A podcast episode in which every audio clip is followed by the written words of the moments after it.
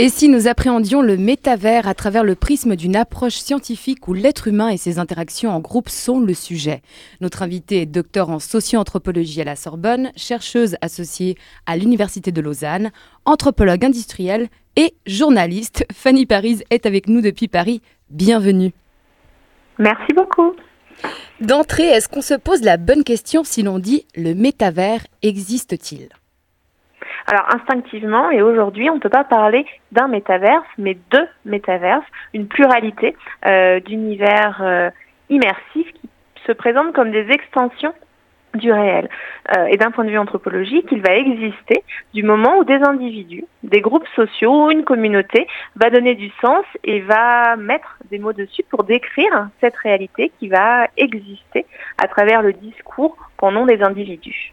Et justement, jusqu'à quel point on a le choix individuellement et socialement de prendre part à cet univers, à un certain point et à un, moment donné?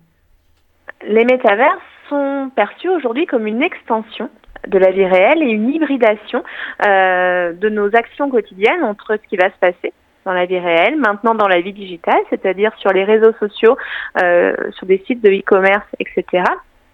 et maintenant euh, dans un monde virtuel qui permet pas forcément de créer un nouveau monde, mais par contre de donner, comme je viens de le dire, un champ des possibles supplémentaire à un individu. En termes de liberté, dans l'absolu, euh, aucune personne n'est obligée euh, de prendre part, de croire en ces métaverses. Par contre, euh, si l'utopie numérique euh, portée depuis les débuts euh, d'Internet se poursuit avec ces fameux métavers, eh ben, il y a un moment donné, ça va prendre de plus en plus de place dans nos quotidiens, dans nos modes de vie et vouloir, ne pas vouloir aller dans des métavers, tout simplement prendre le parti de ne pas y croire, eh ben ça va créer de la distance, une certaine exclusion et une nouvelle polarisation de nos sociétés entre euh, des individus qui ont cette extension de la liberté, de la réalité dans ce monde virtuel et les autres qui vont se contenter de la vie réelle et de la vie digitale. Donc pour répondre à votre question, d'un côté, on a cette liberté d'y croire et d'y aller, d'un autre côté, si on veut s'inscrire dans une euh, logique euh, sociale, d'interaction et de vie quotidienne, et ben peut-être euh, qu'à moyen ou à long terme, on n'aura plus forcément la liberté de refuser le métavers si on veut euh, travailler, aller à un concert, mhm. rencontrer des amis et un petit peu bah, faire ce qu'on faisait avant dans la vie réelle. Alors Fanny Paris, il y a aussi la question de l'avatar, hein, cet autre soi virtuel qui peut se traduire par une représentation graphique de nous-mêmes plus ou moins juste, on va dire, mais qui peut aussi être un animal. Alors, sommes-nous prêts en tant qu'être humain à être deux entités à la fois? Alors, euh, les deux entités à la fois, on l'est déjà, euh, on l'est déjà depuis quelques années, notamment avec les réseaux sociaux, notre photo de profil, notre pseudonyme et euh, l'attitude que l'on va avoir sur les réseaux sociaux est parfois différente que celle que l'on va avoir dans la vraie vie. Donc, les avatars sont déjà présents, c'est le premier élément de réponse. Le deuxième élément, c'est que dans une société où nos identités sont de plus en plus euh, fragmentées, où chaque personne peut être un petit peu qui il a envie d'être en fonction euh, euh, des choix de vie qu'il va avoir, des marques qu'il va porter, ses passe-temps, et eh ben ces avatars peuvent être une continuation et une manière de stipuler au monde quelle personne on a envie d'être, une sorte de synthèse de toutes ces identités qui constituent euh, chaque individu dans nos sociétés occidentales. Et puis, si on a une grille de lecture un petit peu plus anthropologique, dans plein de, dans plein de cultures, on a des animaux totems, on a des petits génies qui permettent à la fois d'accompagner les, individus, c'est l'enfant intérieur que l'on a en soi, c'est son double gentil ou maléfique et ça peut même être une manière d'appartenir à un clan, un groupe et ça va permettre de stipuler aux autres quelle est notre croyance, quel est notre mode de vie et même quelle est notre place dans la société. Donc j'ai envie de dire que pour le moment l'avatar on est prêt. Euh, l'avatar existe déjà, il est omniprésent, sauf qu'on ne faisait pas attention à lui parce qu'on a appris à vivre avec lui. Ce qui est en train de changer, euh, c'est que si on a une démocratisation des métaverses, les avatars devraient être soit être considérés comme euh, le double, une alternative à l'identité de l'individu ou à l'inverse, euh, une chimère qui permettra à la fois d'héberger les imaginaires, les aspirations de chaque individu et cette somme des identités qui sont de plus en plus fragmentées. Et on parle d'un avatar et non pas de plusieurs. Après, tout peut être possible. Il peut y avoir autant d'avatars pour une personne que différents métaverses, parce qu'on parle souvent du métaverse, mais pour le moment, on a plein d'initiatives qui sont en train de voir le jour et on peut imaginer qu'en fonction euh, du métaverse dans lequel un individu ira, donc peut-être un métaverse professionnel, un autre qui sera davantage ludique, un autre pour faire du shopping, eh ben, on pourrait avoir différents avatars comme euh, multiplication euh, d'entités. Exactement. Et Ou alors on va avoir une identité qui va correspondre euh, à l'activité menée. Quelle est la place pour la création, les arts vivants dans ce métavers? Et j'ai envie de poser cette question dans l'idée de, de, se dire est-ce que c'est complémentaire ou est-ce que c'est une simple translation de la réalité? Au final, qui sert qui? Alors pour le moment, les métavers, celles qui sont présentées et imaginées, euh, sont une transposition euh, de la vie réelle, une extension du quotidien dans ces mondes virtuels. En tant que tel, le métaverse ou les métaverses peuvent être entendus comme des espaces de création parce qu'ils participent à structurer notre imaginaire. Dans chaque culture, à chaque époque, euh, les individus ont toujours eu besoin d'imaginer des histoires, des mondes de l'au-delà, des mondes sur d'autres planètes qui permettaient d'ouvrir le champ des possibles. Et là, avec la technologie,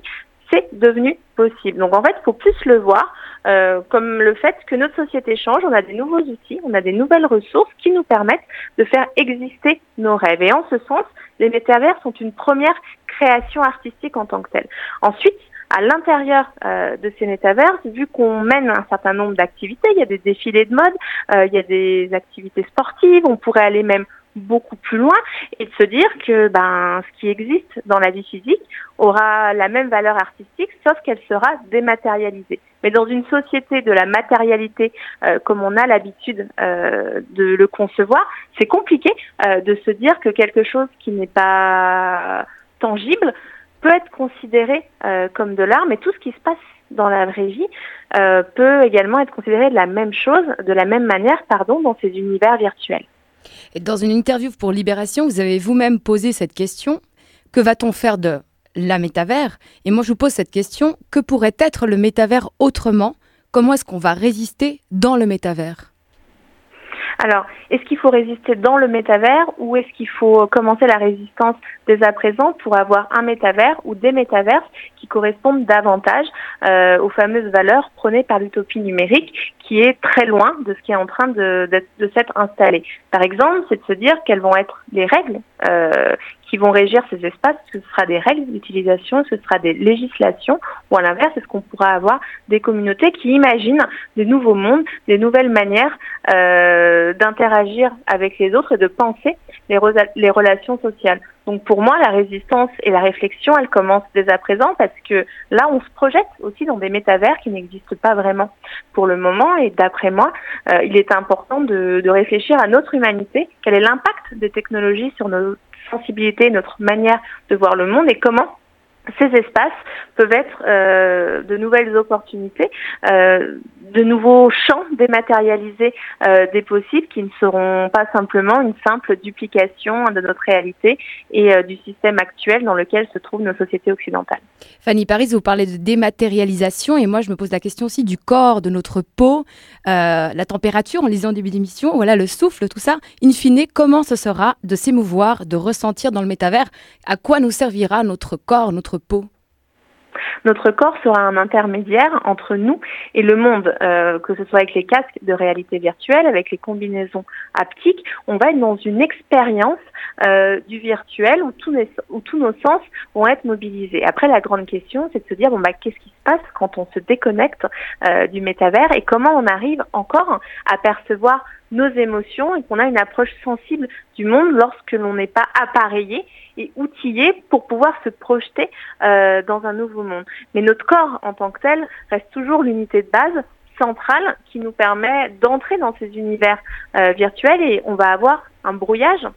des frontières entre ces différents niveaux de réalité où les expériences sensorielles sont un petit peu sans couture, euh, qu'on soit dans la vie physique ou dans les mondes virtuels. Fanny Paris, en tant que socio-anthropologue, euh, que dit euh, cette, euh, cette science? Enfin, cette science est plutôt une, on va dire un, ensemble de, de, techniques scientifiques, mais qu'est-ce qu'il en est de nos modes de vie aujourd'hui, à la lumière de ce qu'on a vécu, expérimenté pendant la pandémie de la Covid-19 J'ai envie de dire, où va Homo sapiens? Alors, Homo sapiens, on ne sait pas trop où il va. Euh, pour l'instant, on est dans une période d'incertitude. Mais par contre, ce que l'on peut dire, c'est que pendant euh, cette période compliquée, les métavers sont arrivés comme une possibilité, comme une extension du réel dans un espace-temps où on avait un temps qui se dilatait et un espace qui se rétrécissait. Donc ça a permis d'assurer une continuité de la vie sociale en période de confinement une restriction des libertés. De manière plus générale, les métaverses deviennent la partie immergée de la digitalisation de nos modes de vie où on va avoir à la fois une hybridation des différentes réalités, donc comme je l'ai déjà dit, vie physique, vie digitale et vie euh, numérique, mais également ce qu'on appelle une crise des imaginaires, c'est-à-dire un brouillage des frontières entre le rêve, la fiction et la réalité. Et en ce sens, ça pose des questions ça déstabilise l'ordre social parce que chaque culture qui n'arrive pas à instituer des frontières définies entre ces trois piliers de l'imaginaire eh ben, est en perte de contact en perte avec la réalité, en perte euh, de sens et une société qui ne croit plus, c'est une société qui, qui a du mal à exister. Donc pour répondre à votre question, Homo sapiens c'est en pleine remise en question, il se cherche de nouveaux dieux, euh, de nouveaux mondes imaginaires qu'il rend réel, mais il va devoir re-questionner sa place à la fois dans la société, mais dans l'univers de manière plus générale. Fanny Paris, grand merci à vous et puis restez à l'écoute de Midi Bascule. Merci beaucoup.